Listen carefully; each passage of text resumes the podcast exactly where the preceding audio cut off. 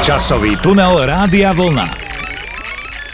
Milí poslucháči, začína sa ďalší Časový tunel, podcast, v ktorom sa dnes prenesieme do roku devätnásťstošesťdesiatosem a že to bol mimoriadne plnohodnotný rok, v ktorom sa udialo toľko vecí, ktoré sa niekedy neudejú ani za celé desaťročia. O tom sa už čo chvíľa presvedčíme. Áno, srdečne vás pozdravujem a ja. A pán kolega, neviem teda, kde tak rýchlo začať, pretože naozaj, ako ste povedali, tých informácií veľmi, veľmi veľa, tak niečo podstatné vyberte no, na začiatok vy. Otvorili sme sa predsa svetu. Bol to rok, v ktorom sme na niekoľko mesiacov za zažili tú dlho očakávanú slobodu po tých rokoch stalinizmu, po tých rokoch perzekúcií a čistiek a, a väzenia a zatvárania a obmedzenej slobody. Zrazu sme sa otvorili svetu a mohli sme sa trošku nadýchnuť toho západného vzduchu, ktorý bol za hraniciami a ktorom sme tak dlho túžili. No a keď ste pri tých hraniciach a pri tom dýchaní so svetom, tak musím povedať, že hneď prvého januára z Prahy odcestovala Československá študentská expedícia do Gabonu, expedícia Lambaréne, ktorá viezla do nemocnice Alberta Švajcera v tomto meste zásielku liekov. Iniciátormi tejto expedície boli Petr Barta a Petr Bartúnek. No a táto expedícia odštartovala, ako som už spomínal, prvého januára o desať dvadsaťtri z pražského staromestského námestia a späť do Prahy sa vrátila až v septembri, trinásteho septembra toho istého roku.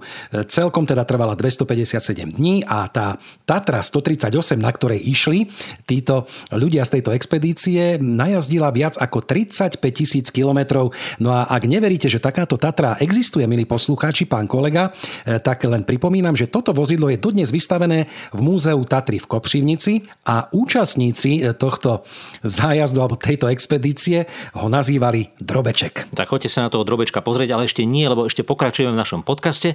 A e, samozrejme, tento podcast bude aj o tom roku, v ktorom sa udiali veľké veci na politickej scéne, pretože už na tom prvom januárovom pléne zasadnutí ústredného výboru Komunistickej strany Československa bol odvolaný prvý tajomník Antonín Novotný, ktorý zastával to staré konzervatívne komunistické krídlo a do funkcie prvého tajomníka bol zvolený Alexander Dubček, nová mladá krv v komunistickej strane a hneď sa to prejavilo na spoločenskej atmosfére, pretože ľudia po dlhých rokoch si opäť mohli obľúbiť politika. To bolo niečo nevídané v tých časoch v Československu.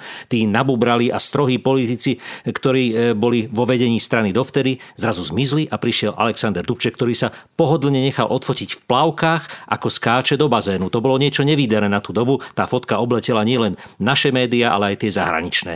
No a že sa od toho udialo veľa v kultúre a v hudbe, o tom budeme dnes hovoriť, ale najmä počúvať pesničky, ktoré v roku devätnásťstošesťdesiatosem vznikli, a tou novou big beatovou vlnou bola aj skupina Olympik a rozmarná pieseň Krásná neznámá. Chci si hrát a nestačí mi málo.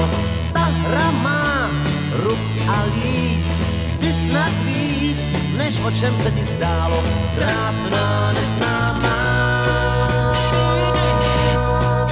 Pošeptám ti, o co by se hrálo, uslyším jen tvůj smích, ten tu s námi zůstane nastálo, krásná neznámá.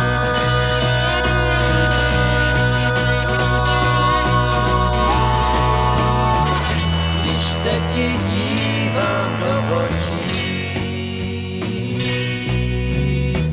všechno se ve mně otočí. Musím se tomu začít smát, to jsem zvědav, jak mi dneska budeš hát.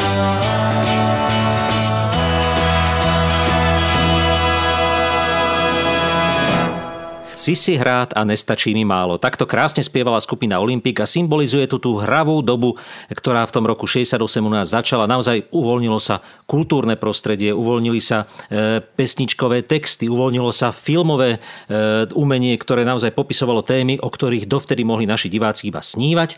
A ja by som o tomto roku s radosťou rozprával ďalej, ale dám slovo aj vám, aby ste nemlčali, pán kolega. Áno, ste veľmi zlatý, vážim si to. Ale nielen hudbe, pán kolega, milí poslucháči, sme žali úspechy a razili sme takú novú vlnu.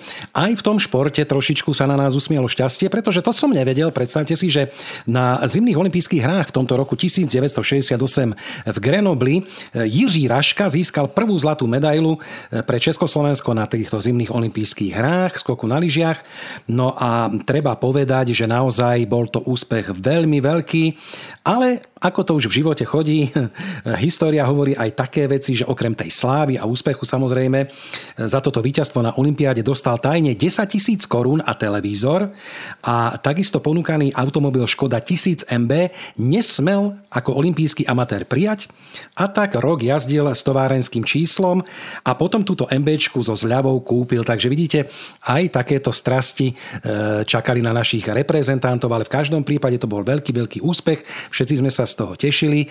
No a Jiří Raška sa tak zapísal do histórie československého športu. Áno, táto olympiáda bola výnimočná aj tým, že tam mohli po dlhej dobe opäť vycestovať naši diváci, naše publikum, naši fanúšikovia, pretože cesta do západnej kapitalistickej cudziny bola dovtedy absolútne nemysliteľná a viem to preto, lebo do tohto Grenoblu vycestoval aj môj otec v tom roku devätnásťstošesťdesiatosem a má dodnes krásne fotografie aj spomienky na olympiádu.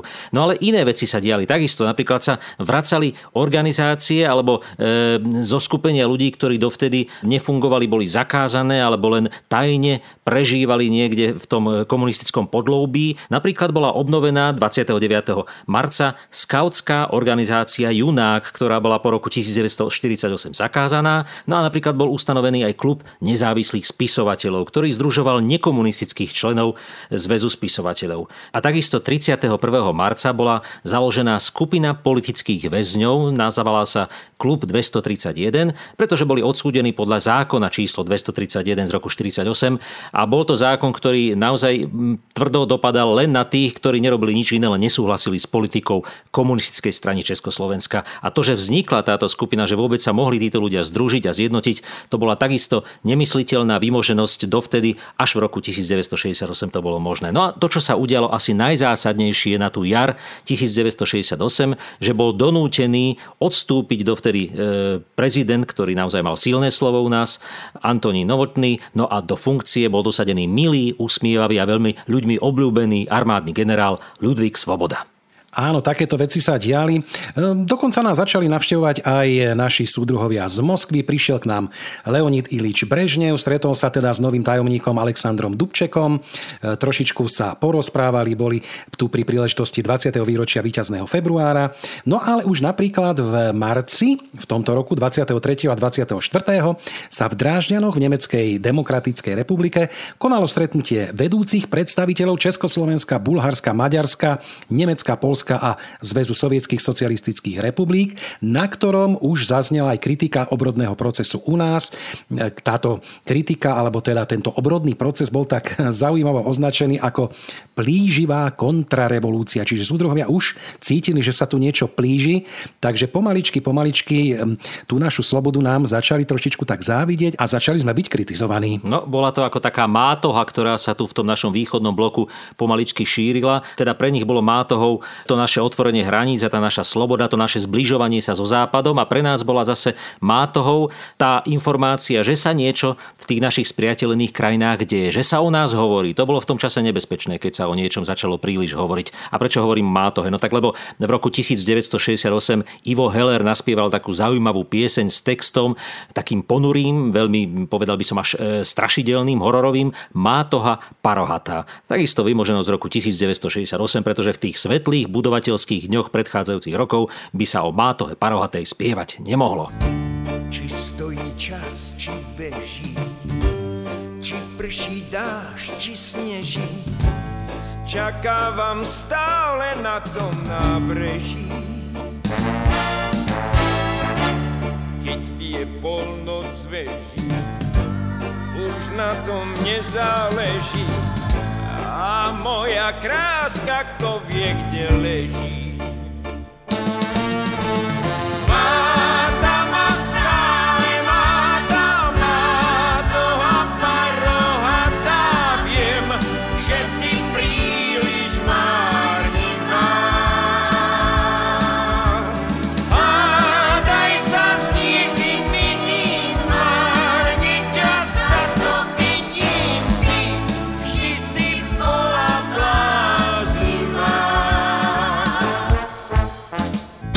Časový tunel Rádia Vlna. Jaj, pán kolega, ulahodili ste mi, pretože túto pesničku mám rád, určite aj väčšina poslucháčov.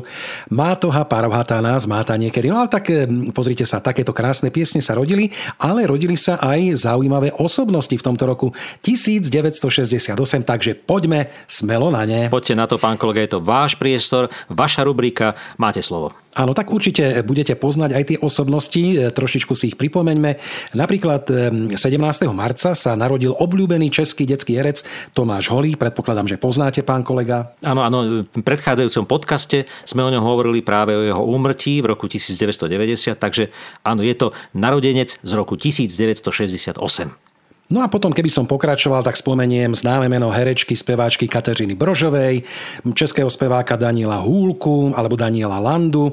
Ale takisto, keby sme išli aj do zahraničia, tak sa narodil James Bond alias britský herec Daniel Craig, alebo kanadská speváčka Céline Dion, alebo Petr Korda, český tenista, zase toť kúsok od nás cez hranicu, alebo potom šikovná česká herečka Tereza Brodská, napríklad americká speváčka Anastasia, Will Smith, Vlastoplaucha, slovenský hokejista a napríklad ešte aj obľúbený a skvelý slovenský hokejista takisto Peter Bondra. Ja by som ešte spomenul našu krásnu a šikovnú herečku Zuzanu Mauréry, no a potom moju krásnu a šikovnú sestru, tá sa takisto narodila v roku devätnásť šesťdesiatosem. Pozdravujem. No Andrea. Tak vidíte, pozdravujeme, pozdravujeme. No a poďme teda k tým úmrtiam, pretože aj v tomto roku umreli významné osobnosti. Za všetkých teda som vybral aspoň zo pár mien. Napríklad prvého augusta nás opustil významný český herec Hugo Haas, alebo v decembri odišiel americký spisovateľ, nositeľ Nobelovej ceny John Steinbeck, alebo Ľudovít Winter, slovenský podnikateľ, známy to budovateľ kúpeľov v Piešťanoch. Takisto odišiel Ján Mudroch, slovenský maliar, Martin Frič, český režisér, alebo Zdeněk Štepánek, herec, režisér a dramatik. No a keďže tento rok devätnásť šesťdesiatosem s tými udalosťami, ktoré mal na svedomí, potom priniesol aj množstvo fám a množstvo legend, tak jednou z takých legend, ktoré sa potom tradovali v Československu dlhé a dlhé roky, bola aj smrť Jurija Gagarina, teda prvého človeka vo smíre, ktorý zahynul dvadsiateho siedmeho marca pri cvičnom lete stíhačky mig pätnásť. No a dlho sa špekulovalo, tie okolnosti sa považovali za nevyjasnené, prečo zomrel, ako, a stále je to predmetom diskusí a špekulácií. V každom prípade Jurij Gagarin a inštruktor Vladimír Seriogin zahynuli dopoludnia dvadsiateho siedmeho marca a išlo o Gagarinov posledný let s inštruktorom na cvičnom migu pred samotnými letmi na mig sedemnásť. Čiže tie mali nasledovať ďalej, ale týchto letov sa už Jurij Gagarin nedočkal. No a ešte o jednej zásadnej smrti by som chcel povedať, ktorá teda takisto ovplyvnila doslova svetové dejiny, a to bola smrť, e, respektíve atentát spáchaný na Martina Luthera Kinga. A potom samozrejme ešte tá nešťastná rodina Kennedyovcov. Robert Kennedy takisto zahynul tragicky v tomto roku devätnásť šesťdesiatosem, čiže nielen u nás sa diali tragédie na tom politickom nebi, ale bohužiaľ do neba odišlo aj množstvo iných a veľmi dôležitých osobností. No ale aby sme nekončili, pán kolega, takto len smutne, tak predsa len možno také šťastie v nešťastí. Ešte aby som na záver uzavrel túto moju kapitolku, skôr ako teda poviete a pustíme si ďalšiu pesničku, tak americká spisovateľka, istá americká spisovateľka Valéria Solanasová sa pokúsila zastreliť Andyho Warhola. Neviem, či ste to vedeli. No to vôbec neviem. A podarilo sa? No tak našťastie sa to nepodarilo. Dostala sa samozrejme aj do väzenia, potom na psychiatriu a tak ďalej a tak ďalej. A zomrela v apríli v roku devätnásť osemdesiatosem, niekoľko mesiacov po Warholovej smrti, takže ho prežila a dokonca sa o nej natočil aj neskôr potom film. Už aj takéto veci sa diali. A teda v tomto roku vzniklo aj množstvo kapiel, pán kolega, ktoré dovtedy mali takisto nevídanú vlastnosť, a to anglický názov, pretože za čias budovania socializmu mohli mať maximálne sovietský názov, alebo teda názov v ruštine. Zrazu v tom roku devätnásť šesťdesiatosem pribudli skupiny ako The Soulmen, alebo The Beatmen, alebo The Bluesmen, alebo The, The Beatmen. Skrátka, všetko možné vzniklo. Akurát to potom opäť po tom roku devätnásť šesťdesiatosem zaniklo, pretože v tej dobe normalizácie už takisto anglické názvy neboli povolené, tak si užíme tú chvíľku tej slobody aj v názve skupiny. Napríklad The Bluesmen spolu s Hanou Ulrichovou naspievali pieseň Nevidomá dívka. No a že vám to niečo pripomína, áno, je to pieseň Karla Kryla, ktorý túto pieseň pôvodne napísal pre Hanu Ulrichovú. Tak si vypočujme jej pôvodnú verziu. Rukama dotýka se květů,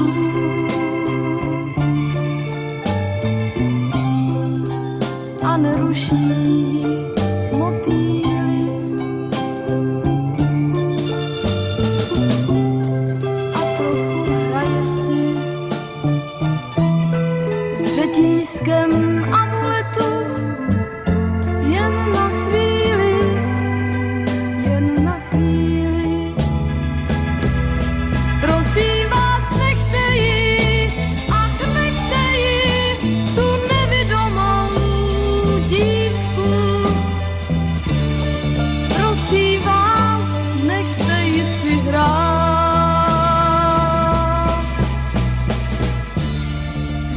možná hraje si na slunce s nebesy, jež nikdy neuvidí, ač jí bude hrát.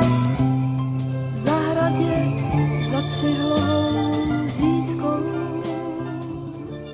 Nevidomá dívka v zaujímavej a málo známej verzii od Hany Ulrichovej a skupiny The Bluesmen, ale poďme na ďalšiu našu rubriku a to sú filmy roku devätnásť šesťdesiatosem. No a že sa tie pomery uvoľnili aj v kinematografii, tak o tom už všetci dnes vieme. Ja by som začal mojou najobľúbenejšou filmovou rozprávkou a jeden z najobľúbenejších filmov je to môj Šílene smutná princezná, herecký koncert Václava Neckářa, Heleny Vondráčkovej a ďalších a ďalších českých hercov, ktorí v tomto filme hrali. Samozrejme aj pesničky, ktoré sú z tohto filmu sú úžasné. No a režisérom bol Boživoj Zeman. Títo herci naozaj hrali krásne. Aj zaujímavé pri tomto filme je to, že keď sa potom film vysielal v tých rokoch sedemdesiatych, tak ešte išiel v pôvodnej verzii, ale koncom osemdesiatych rokov som ako chlapec zaregistroval, že boli vystrihnuté pesničky Kujme pikle, alebo také tie narážky na sovietsky, e, ruský jazyk, ktorý sa v tomto filme vyskytli, tak tieto súdruhovia ku koncu, e, teda toho obdobia socializmu vystrihli a vrátili ich tam až po rokoch deväťdesiatych. E, takže pán kolega, čo vy a filmy roku šesťdesiatosem? Tak ja som si ich povšímal dosť, pretože veľa som z nich videl a keď teraz spomeniem niektoré tej názvy, tak určite aj naši poslucháči zaregistrovali tieto filmy a pre mnohých sú veľmi obľúbené. Poďme napríklad na jednu legendu. Špagety western talianského režiséra Sergia Leoneho z roku devätnásť šesťdesiatosem. Tá, dá, dá, tá, dá, dá, dá, dá. E, Nič? No, ako by som to... Skúste ešte raz zaintonovať. Tá, dá, dá, tá, dá. No neviem, či to spievam no, presne. No, no. Ale je to vtedy... Ja myslím tú západe. Harmoniku, aha, tak to áno, trošku áno, to bolo áno, intonačne krásna, posunuté, ale bolo to... Bolo to áno, zhruba. Trošku som to posunul, ale nejak tak ako e, som sa k tomu snažil priblížiť. Krásna hudba Enia Morikoneho, takže tento film vznikol v tomto roku devätnásť šesťdesiatosem, alebo veľmi známy film zo žánru sci-fi dvetisícjeden Vesmírna Odysea režisera Stanleyho Kubricka. Áno, tak napríklad toto bol veľmi slávny film. No a keď ste teda spomínali, že sa u nás začali úvodniť uvoľňovať tie spoločenské podmienky, tak napríklad vznikol film režiséra Vojtecha Jasného Všichni dobrí rodáci, ktorý poukazuje na osudy tých ľudí v štyridsiatych a päťdesiatych rokoch dvadsiateho storočia. No a samozrejme tento film tým, že trošku narážal a kritizoval alebo poukazoval tú dobu nie tak príliš veselo, tak išiel potom do trezoru, áno, po nejakom roku od svojho uvedenia a až do pádu komunistického režimu sa u nás nesmel premietať. Neviem, či ste ho videli. Ale asi videl áno. Som samozrejme mnoho iných filmov, ktoré vlastne po tom roku šesťdesiatosem išli do trezoru. Tu nás v televízii na Slovensku sme mali dokonca aj samostatnú poličku s trezorovými filmami, ktoré našťastie boli uchránené pred likvidáciou a pred skartáciou. Mnoho nemalo také šťastie filmov, ale mnoho filmov sa aj zachovalo. No a jeden z takých filmov alebo seriálov českých, ktoré v tomto roku devätnásť šesťdesiatosem boli mimoriadne obľúbené a potom museli ísť do trezoru, bol aj seriál Píseň pro Rudolfa tretieho. Bol to seriál, ktorý vlastne najprv mal byť len akýmsi kompilátom pesničiek, ktoré boli nahrávané s tanečným orchestrom Československého rozhlasu, ale neskôr sa z toho stal film alebo seriál, pre ktorý vznikali pesničky a tak vzniklo množstvo hitov. Účinkovali v ňom vtedy najpopulárnejší herci a speváci. Bolo natočených celkom deväť dielov, jeden z nich sa dokonca stratil a až teraz, v minulom roku sa vlastne podarilo ho znovu zreštaurovať, znovu ho ozvučiť, znovu ho predabovať, pretože sa nezachovala zvuková stopa. Čiže takéto zaujímavosti si môžete nájsť o seriáli Píseň pro Rudolfa tretieho, ale myslím, že ho všetci dobre poznáte aj tie pesničky z neho. Áno, ešte by som spomenul dva také zaujímavé filmy. Jeden bol pod názvom Zločin v Šantánu. Je to film Jiřího Mencla z tohto roku devätnásť šesťdesiatosem na námed Jozefa Škvoreckého, na ktorom sa podielali najmä ľudia z divadla Semafor. Také tie jedinečné filmové role tu stvárnili Jiří Grossman a Ladislav Vodička, ale zároveň to bol aj posledný film Jiřího Šlitra a prvýkrát sa, predstavte si, pred kamerou objavili Zdeněk Svírák a Ladislav Smoliak. To je tiež zaujímavé, to som To som nevedel, že v tomto filme práve sme ich mohli vidieť.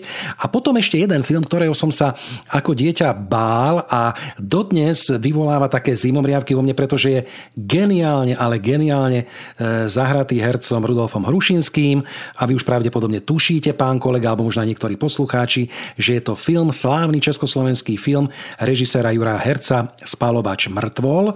A tento film bol za Československo dokonca navrhnutý aj na Oscara v kategórii najlepší cudzojazyčný film za rok devätnásťstošesťdesiatdeväť, no ale do nominačného výberu sa nedostal, ale v každom prípade aspoň na takom medzinárodnom festivale katalánskom bol za stvárnenie hlavnej role ocenený už spomínaný Rudolf Hrušinský starší a za najlepšiu kameru bol ocenený skvelý kameraman šesťdesiatych rokov Stanislav Milota, takže aj tento film vznikol v tomto krásnom roku devätnásťstošesťdesiatosem. No ja na tieto nervy drásajúce veci veľmi nie som, tak ešte spomeniem dve e, zaujímavé televízne udalosti. Jednou z nich je Pohádky z mechu a kapradí. S hlasom Jiřiny Bohdalovej vystúpili prvýkrát na televíznych obrazovkách pre deti Vochomúrka a Křemínek. Tie krásne dve postavičky.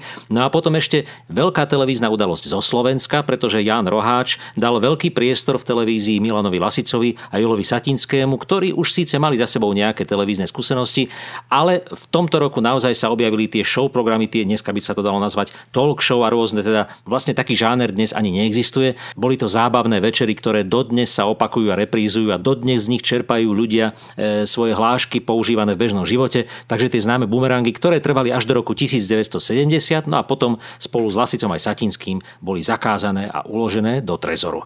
No a takisto boli uložené do trezoru aj mnohé pesničky, ktoré boli naspievané v roku šesťdesiatom ôsmom v angličtine. Dežo Ursíny bol priekopníkom slovenského big beatu a so skupinou The Soul Men naspieval krásnu anglickú pieseň, ktorá sa v preklade volá Kiež by som bol. I wish I were in love with you.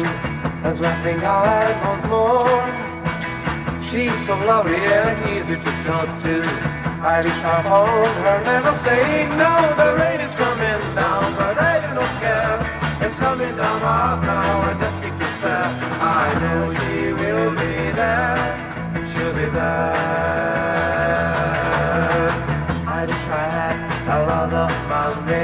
And go to my house for money. I will buy a car with a silver star and a miniskirt, or else she might feel hurt. The rain is coming down, but I do not care. It's coming down hard now, and just keep it there. I know she will be there. She'll be there.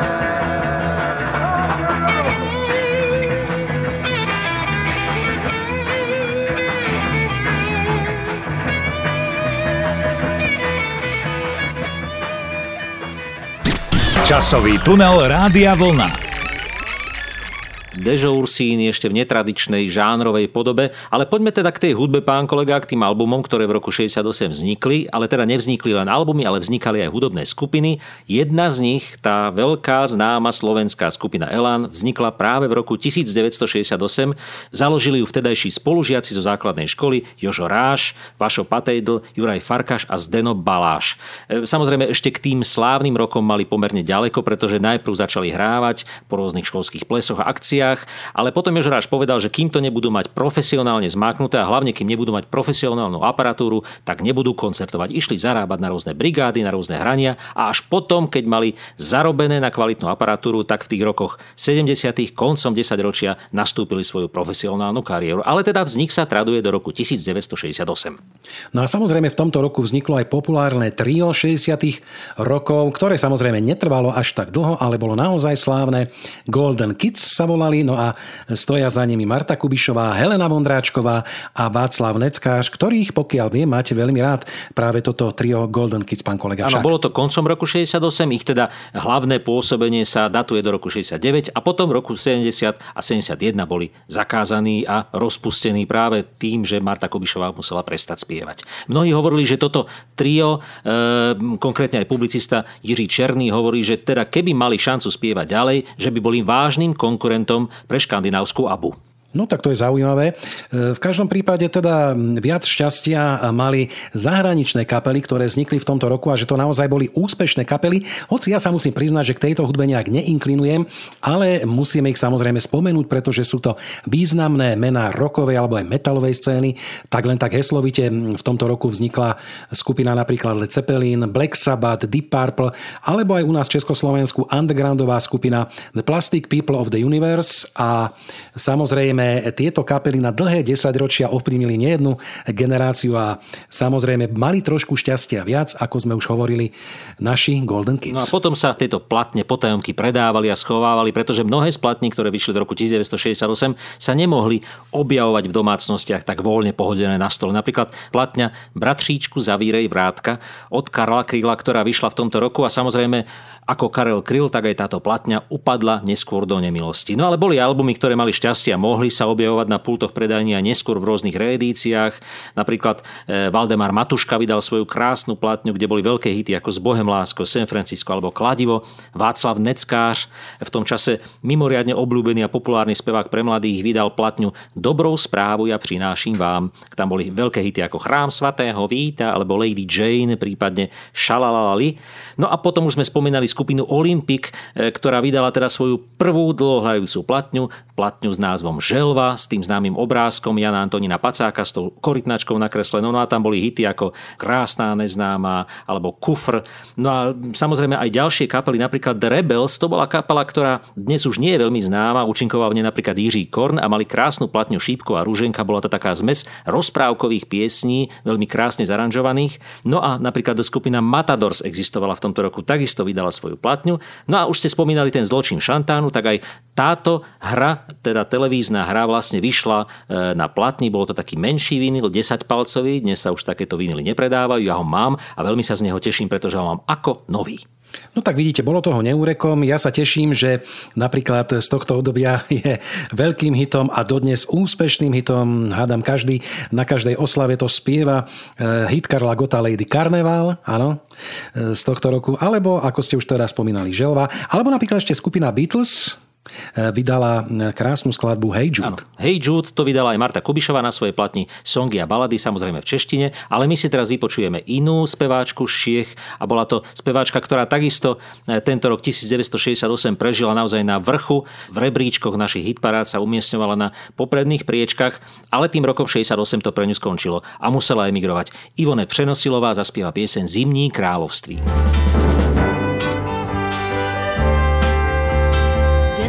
Hrozně dlouhý, život jenom pouhý mžik. Někomu to stačí, já miluju ptačí křik. Doufám dál, ten zpěv zazní zbran, do kořán vtedy složí zbraň. Zimní království.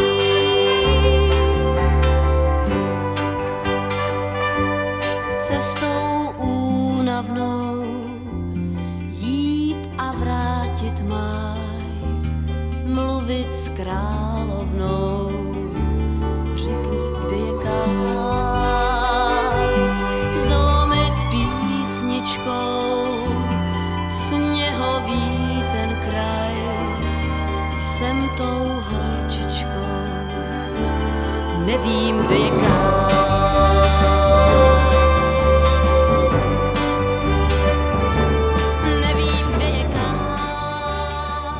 Pán kolega, vidíte, máme pred sebou posledný vstup a dokopy sme o tom roku devätnásťstošesťdesiatosem nič nepovedali. Ale ja by som mal takú zaujímavosť z tohto roku, pretože sa traduje, že v tomto roku bol u nás v Československu prvý oficiálny striptease. Pán kolega, predstavte si to. Fíha. Áno, takéto sa stalo. Nie je úplne jasné, kedy a kde k tomu došlo, k tomuto prvému oficiálnemu striptízu. Je možné, že to bolo v rámci doprovodného programu k výstave bižutérie v Jablonci vo februári roku devätnásťstošesťdesiatosem, ale obrovskú popularitu tu získal predovšetkým striptízový program Krása bez závoja, ktorý prebiehal v nočných podnikoch v Prahe. No ale samozrejme o striptízoch sa hovorilo aj v humoristických reláciách, napríklad aj Lasica Satinská Čínsky v tom programe Boomerang reagovali na túto situáciu a tiež uskutočnili taký prvý televízny striptíz, kedy si teda zložili traky. To bolo ich teda striptíz a príspevok k tomuto kultúrnemu programu.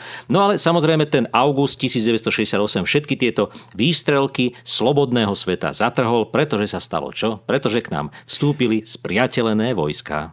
Áno, presne tak. A keďže máme posledný vstup, aj oni vstúpili na naše územie dvadsiateho prvého augusta. To už pravdepodobne všetci poslucháči a všetci, ktorí sledujú históriu, vieme. Bol to obrovský zásah do nášho vývoja celospoločenského. Všetci boli z toho prekvapení, nahnevaní. Dokonca aj prejavovali taký odpor a treba povedať, že do septembra, ako tieto vojská vstúpili na naše územie, si vyžiadala táto invázia sedemdesiatdva obetí na životoch československých občanov. No ale bohužiaľ nedalo sa nič robiť. Na dvadsať rokov sa u nás zabydleli, ako sa hovorí v Čechách. A všetky tie výdobytky tých šesťdesiatych rokov, všetkého, čo sme povedali v predchádzajúcich vstupoch, sa postupne, postupne ničilo, ničilo, ničilo, ničilo. No a zostala nám tá krásna, spomínaná niekoľkokrát normalizácia, až teda ten vývoj sa zmenil potom o dvadsať rokov neskôr v roku devätnásť osemdesiatdeväť. Áno, už vlastne v septembri bol zakázaný klub angažovaných nestraníkov. Neskôr v septembri bol prijatý zákon umožňujúci oficiálnu existenciu len tým organizáciám, ktoré sú súčasťou Národnej fronty, a tak postupne, postupne boli zavádzané ďalšie a ďalšie zákony. Jedinou takou svetlou výnimkou bola snáď zmena v tom, že bol postupne zavedený päťdňový pracovný týždeň. Bola zrušená pracovná sobota. To jediné hádam bolo nepolitické, pretože už toho osemnásteho septembra prišiel na rad zákon, ktorý umiestnil dočasne tie sovietské vojská na území Československa. A to dočasnosť samozrejme sa pretiahla na niekoľko rokov viac, než sme počítali. A tak e, spieval Karel Kryl, že v tomto roku devätnásť šesťdesiatosem neboli teraz zavraždení iba ľudia, ale v krajine prelíbezne zavraždili víru. A možno, že o tomto celé bolo, že ľudia, ktorí verili v to, že môže byť u nás lepšie, že môžu byť u nás slobodnejšie podmienky, že budeme môcť slobodne tvoriť, slobodne žiť, tak títo prišli o svoje ideály veľmi razantne práve v noci z dvadsiateho na dvadsiateho prvého augusta. No vidíte, pán kolega, dokonca je zaujímavé, že v takej krajine a bašte komunizmu v Sovietskom zväze dvadsiateho piateho augusta sa uskutočnila demonštrácia na našu podporu na Červenom námestí v Moskve proti tejto invázii. Bolo to osem ľudí, ktorí tam chvíľočku demonštrovali, potom samozrejme ich policajti, alebo teda príslušníci tajnej služby odchytili, väznili a na dlhé roky stratili ten svoj spoločenský status. Alebo dokonca treba ešte povedať, že aj v Poľsku sa ôsmeho septembra upálil Richard Siviec na protest proti tejto okupácii. Takže mali sme aj v zahraničí takýto silný ohlas, no ale bohužiaľ to nepomohlo a na dvadsať rokov sme sa stali jednou z kolónií Sovietskeho zväzu. A na záver teda, pán kolega, aby sme nekončili e, možno až tak negatívne, hoci tá pieseň, ktorá teraz zaznie, bola pôvodne vymyslená pre seriál Píseň pro Rudolfa tretieho, mala mať naopak veľmi pozitívny náboj, mala byť e, v podstate akéhosi víziou nádeje pre Československo, pretože Marta Kubišová ju začala pripravovať ešte v časoch, kedy tie sovietské vojska u nás neboli, ale nahrala ju až po tej invázii po dvadsiatom prvom auguste. Je to pieseň Modlitba pro Martu. No a táto pieseň sa neskôr aj v tom seriáli objavila, aj keď už v úplne inom kontexte, než bola pripravovaná a zamýšľaná. Čiže ja by som touto piesňou tak symbolicky ukončil ten rok devätnásť šesťdesiatosem, lebo to, čo prišlo po dvadsiatom prvom auguste, už je celkom iná pieseň alebo celkom iný podcast, pán kolega. Takže ja by som sa snáď spolu s Martou Kubišovou už len rozlúčil. K lúčeniu sa teda pridávam aj ja, no a teším sa na stretnutie pri ďalšom podcaste. Do počutia. Do počutia a snáď nech mier zostáva s našou krajinou aj v súčasnosti. Z oblohy mrak zvolna odplúva a každý sklízí se tmu svou. Modlitba má ať promlouvá srdcím, která zloby čas nespálil, jak květy mráz, jak mráz. A dír dál zůstává s touto krajinou. Slova závisť, strach a svár, ty ať pominou.